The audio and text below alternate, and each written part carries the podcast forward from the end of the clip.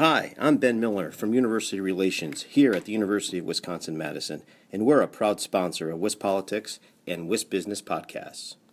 You're listening to WisBusiness, the podcast, Wisconsin's business news source. Now, here's your host.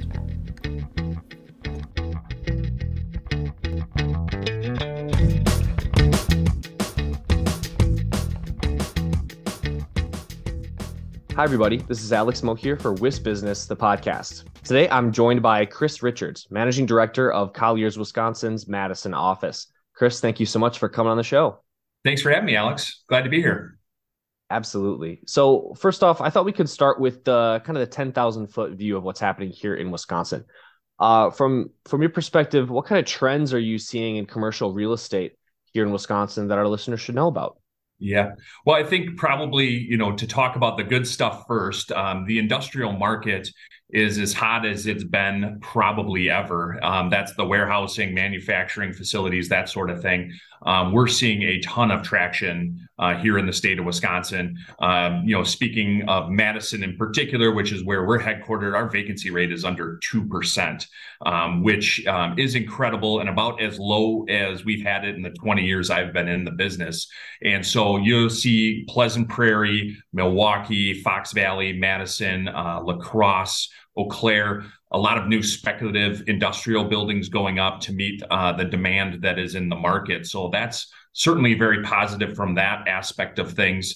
Um, uh, from a retail perspective, things are still pretty good. Um, obviously, the you know the location, location, location um, thing that you always hear about in terms of commercial real estate um, is even more important for retail. So good locations will always find good tenants that are paying sky high rents.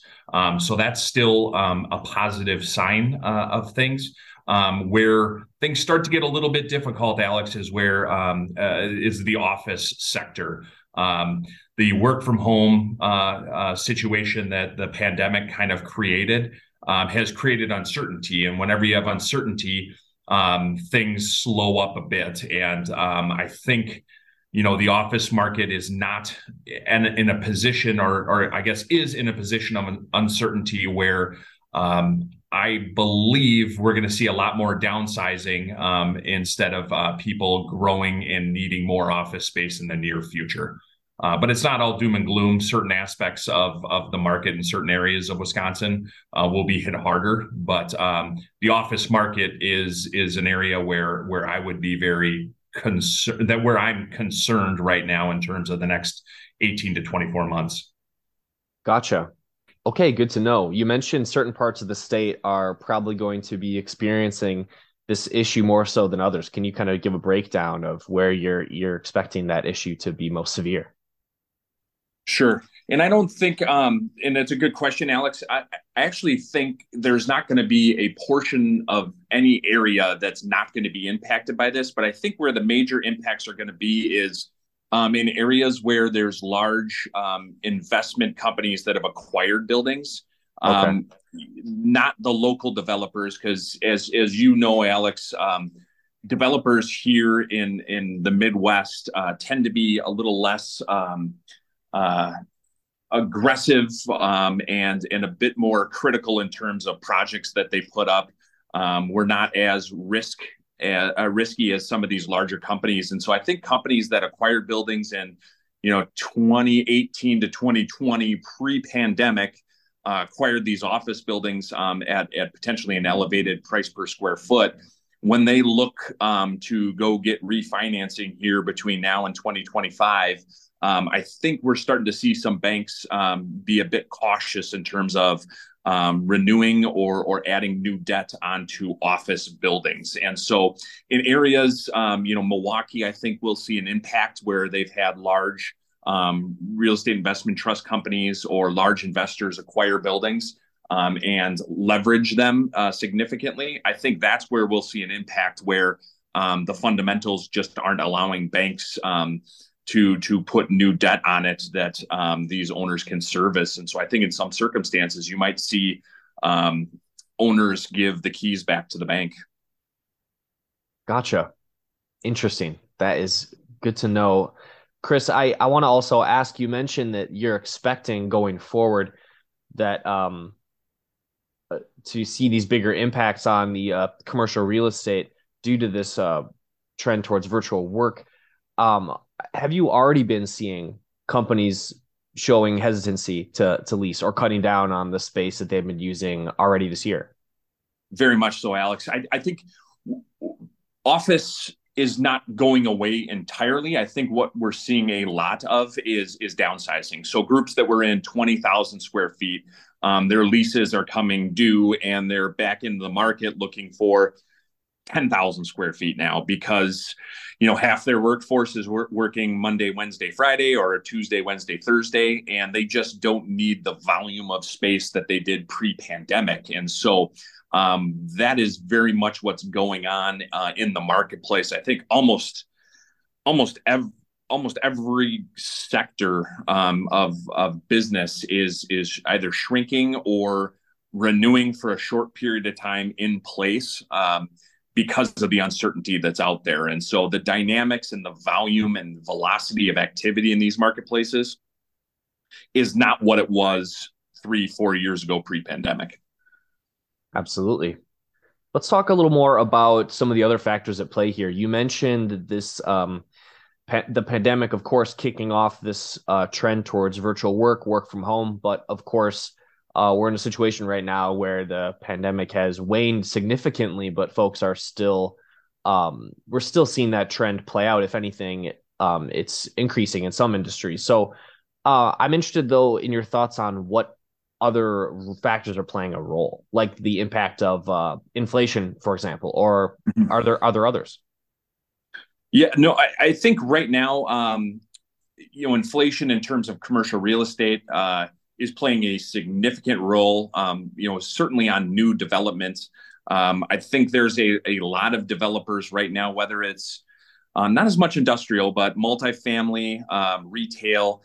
They're pushing off their projects um, with the hopes of interest rates uh, coming down, um, or or at least stabilizing um, here in the next you know 12 to 18 months. And so I think we're going to see you know projects that um, would typically be kicked off um, you know during this you know kind of the quote unquote building season um, in the state of wisconsin i think you're going to see um, fewer projects going up i think that will help uh, push construction costs down.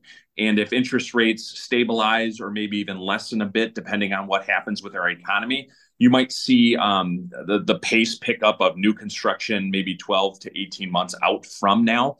Um, What's propping that up, though, Alex, which which is is is interesting, and I can t- I can speak very uh, specifically to the Madison market here is the there's such a demand for new housing um, that rents just keep getting pushed up and pushed up and pushed up, and so there's multifamily developers are still able um, even with high construction prices and high interest rates, to move forward with projects because they just bump up uh, rental rates. However, I don't know how sustainable that is ultimately, uh, depending on what you know happens with employment and and all of that stuff. So um, it's an interesting dynamic where all those headwinds and yet developers are still doing things because the demand is still so significant and that's mostly um, multifamily but i think you know even industrials um, you know felt that way here the last six months where projects have not stalled and they're still going up and speculative development is still occurring because the demand is still there. Great.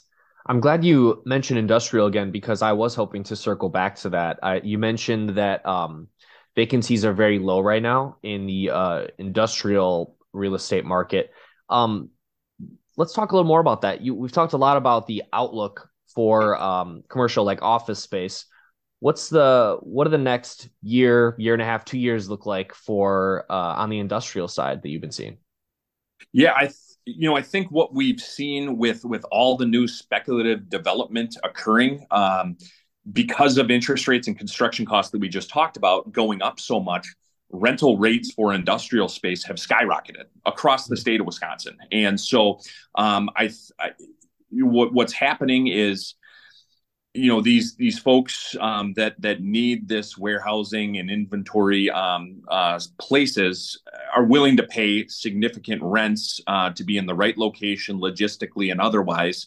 Um, and so I, I, I believe demand Um, I, I, think demand probably peaked, uh, you know, six to eight months ago. Um, however, I, I, think we'll still see steady demand, and there's just not enough product out there to even meet steady demand. And so that's why I think we'll still see speculative development um, occurring in the next 12 to 18 months. And and you know the the old adage that high tide raises all ships. Well, all these new buildings that are being built are you know 650 to 750 triple net um, and that gives you know those 20 year old class b class c buildings um, the ability to nudge their rents up as well. And so um, if i'm an industrial owner or developer i'm still feeling fairly bullish on the state of wisconsin right now uh, for industrial development and and industrial ownership as well. I don't see any anything specifically um, on the horizon that would um, blow any of that to to um, a predicament like the office market.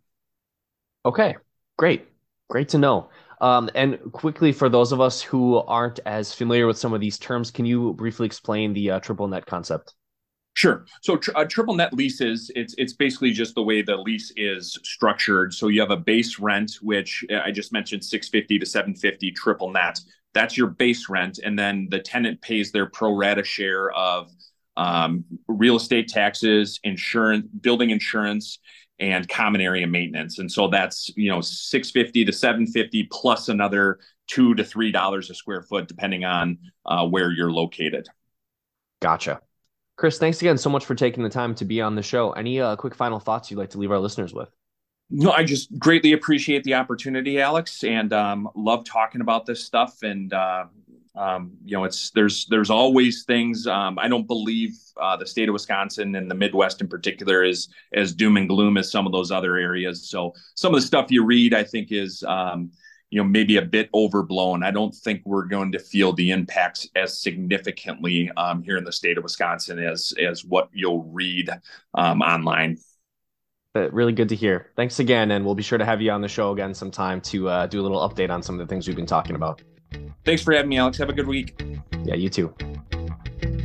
You've been listening to WisBusiness, the podcast. Now, stay tuned for a word from our sponsor. Hi, I'm Ben Miller from University Relations here at the University of Wisconsin Madison, and we're a proud sponsor of WisPolitics and WisBusiness podcast. Did you know that almost 80% of UW Madison's in state students return to live and work in Wisconsin in the years after graduation?